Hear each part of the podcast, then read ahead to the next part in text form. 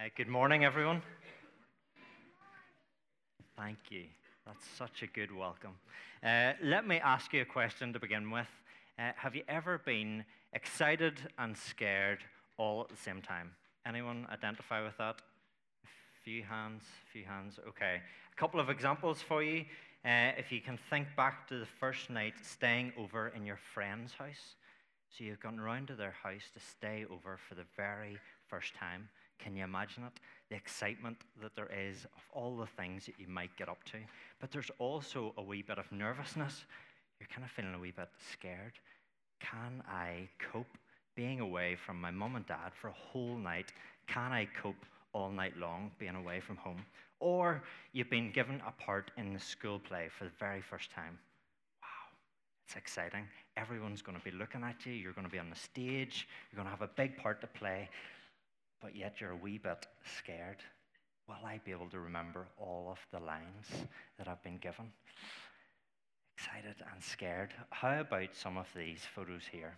Uh, you've been, everyone's been on a roller coaster, a fun fair ride. There's the excitement, but also the kind of nervousness, the, the scared feeling.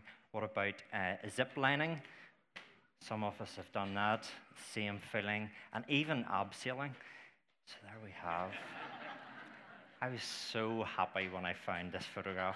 I knew I had it. So we've got Lee Peng, we've got Catherine. Hi, Catherine.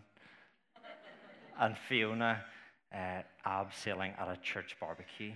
And we've all experienced that feeling of excitement, but feeling scared at the same time. A few weeks ago, it was the youth weekend, and we played bubble football. And I was pretty excited. I knew what was coming.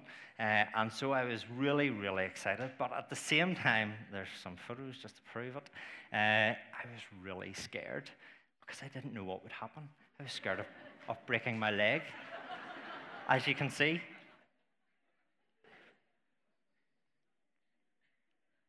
So you have to guess who is doing all the bumping.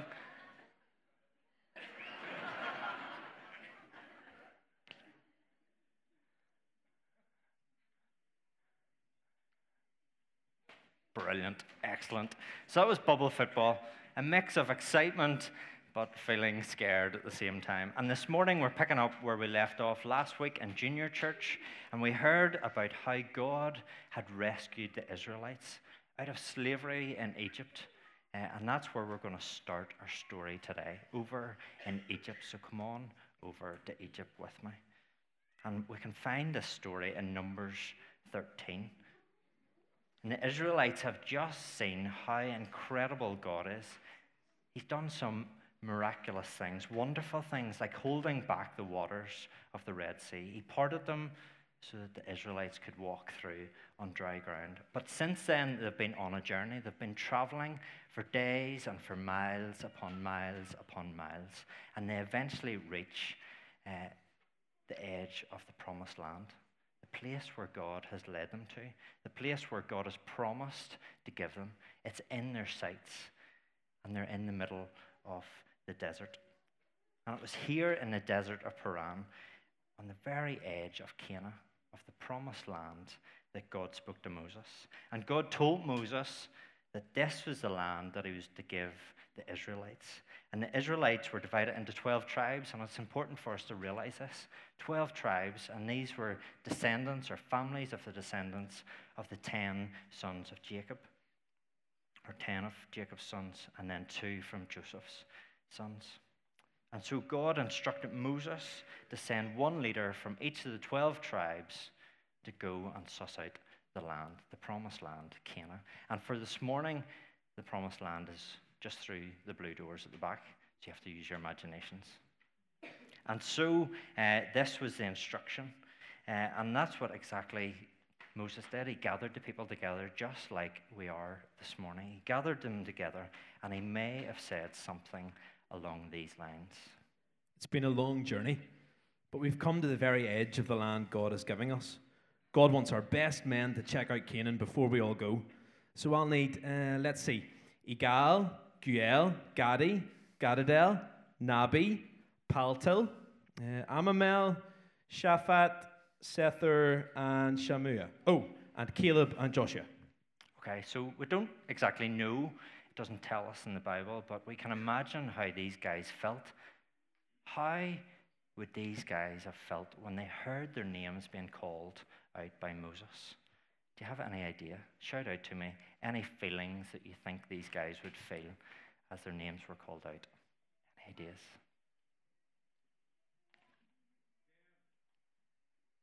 What was that, sorry? Fear, yes, absolutely. Yeah. Not sure. Okay, so I'm sure they felt lots of things. They were maybe happy and proud, thinking, oh, yeah, I've been called forward for this really important job. Or they might have been scared and fearful. And so we find uh, that this was a really big position to be given. This mission was a mission of honor to be called, uh, a really big job. But I'm sure they were excited and scared at the same time. And so uh, I need my 12 volunteers. Where are my 12 volunteers? Come on up to the front if I have asked you to come up. Brilliant. And if you stand along the, the front here for me, excellent. We have 12, 2, 4, 6, 8, 10, 12. Great, excellent. Come on up. That's it. Brilliant. Come on up. Excellent. Okay, so we've got our 12 spies. They've got their moustaches on. Some of them are looking a wee bit anxious. Some of them are happy, not sure what's going on. That's okay. So, in a moment, I'm going to give you guys a job. Uh, and before the men went into Canaan to suss it out, Moses gave really careful instructions. Here they are.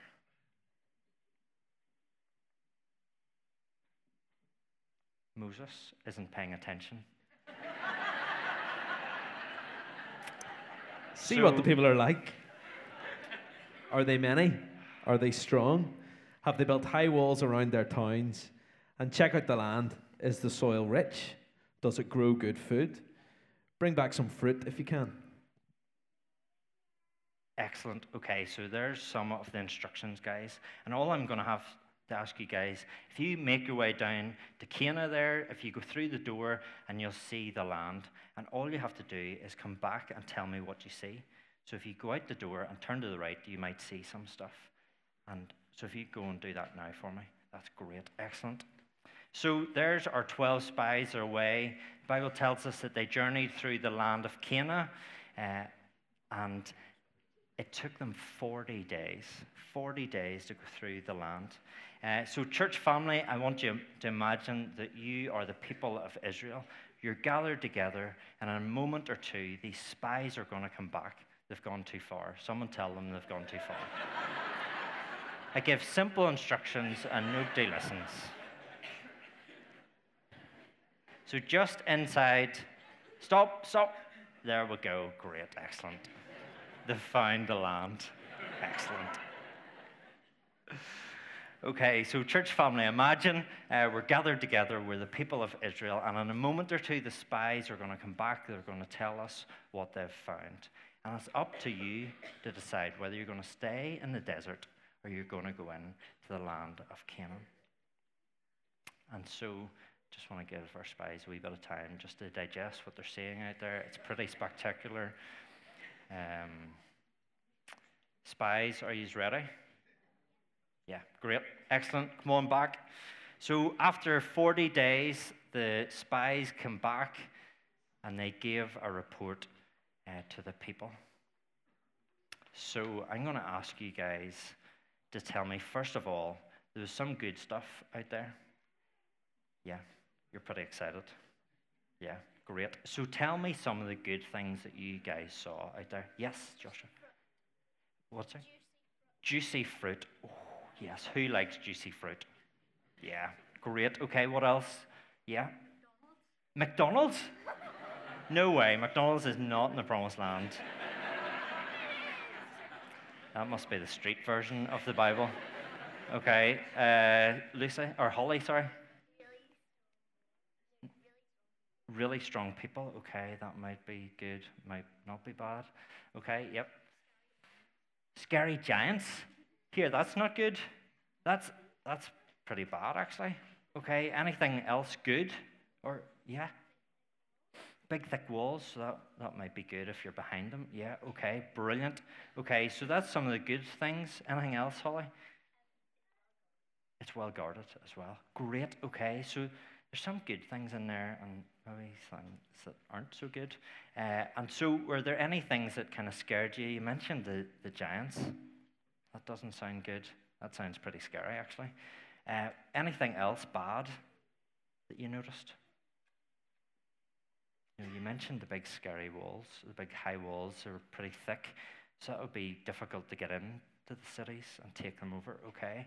Uh, what about the powerful people? Someone mentioned that. They might be difficult to kind of battle against. Okay, brilliant. Okay, so that's some of the good things, some of the bad things. And the people of Israel, uh, when they heard the report, probably started to feel a little bit scared, a wee bit apprehensive uh, anxious, and maybe even angry. They started to question, like, why would God lead them to this land that was impossible for them to live in? And so, two of the spies, Joshua and Caleb, couldn't contain themselves any longer because they just they had seen the good things and thought, we need to speak up here. And let's listen to what they said in the book of Numbers uh, Numbers 14. And we passed through the land and checked it out. It was very good.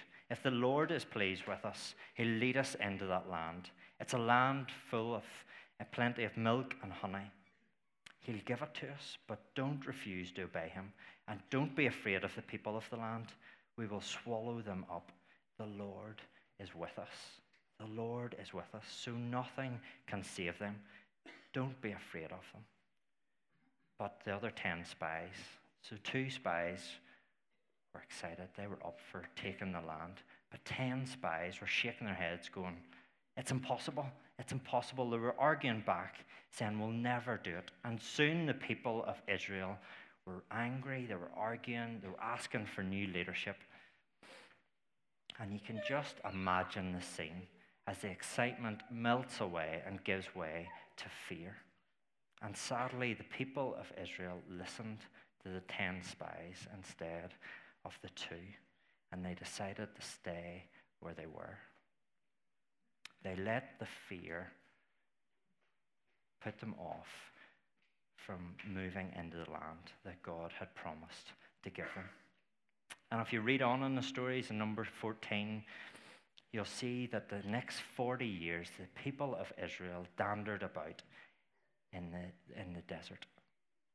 40 years. A year for every day that they were in Canaan. It was really sad. And in fact, most of them didn't even see the promised land that they'd been promised. And in the end, Caleb and Joshua, the two spies that were up for it, they were ready to go. And the children of the ten spies, they were the guys who got into the land, uh, the promised land in Canaan. Thank you so much, guys, for your help. You can go and grab a seat. And the Israelites let their fear stop them from receiving all that God had promised. And have you ever felt scared like that? I know I have. And it's even harder to have courage when we're surrounded by people who have fear. They're afraid. And fear can be contagious, can't it? We all know that. Uh, but there's one thing that I want us as individuals and as a church family to remember this morning, and it's our bottom line that you can do what you should even when others are afraid. You can do what you should even when others are afraid. Can we say that after three? One, two, three. Even when others are afraid. And here's why it comes back to our memory verse. Our memory verse reminds us of the truth. Be strong and brave. Do not be afraid. Do not lose hope, for I am the Lord your God. I will be with you everywhere you go. And I kind of sense that God wants to remind us of that truth this morning as individuals and as a church family. To hold on to this truth and to see it afresh this morning. Be strong and brave. Do not be afraid. Do not lose hope. I am the Lord your God. I will be with you everywhere you go. And Joshua and Caleb, they had courage, not because they were superheroes, but because they believed they could trust God no matter what. They could trust God no matter what. And you and I can do the same. So when you move into a new school or you're asked to pray in small group, or for the grown ups, it's maybe when you feel God prompting you to speak to someone or to do something that's a wee bit outside your comfort zone and it makes you feel scared. You can do what you should, even when others are afraid. Because you're not alone and God is with you. You can trust Him no matter what. So let's pray to Him right now. Let's pray. Dear God, it's amazing uh, to think that the same God who created the world, the same God who parted the Red Sea, the same God who sent his Son Jesus to save the world, that same God made me and loves me. And you also made each person in this room this morning. And you're with each of us every day, no matter what we face. And because we have you, we can have courage. We can do what we should even when others are afraid. Strengthen us, God. Make us brave. In Jesus' name we pray. Amen. Graham.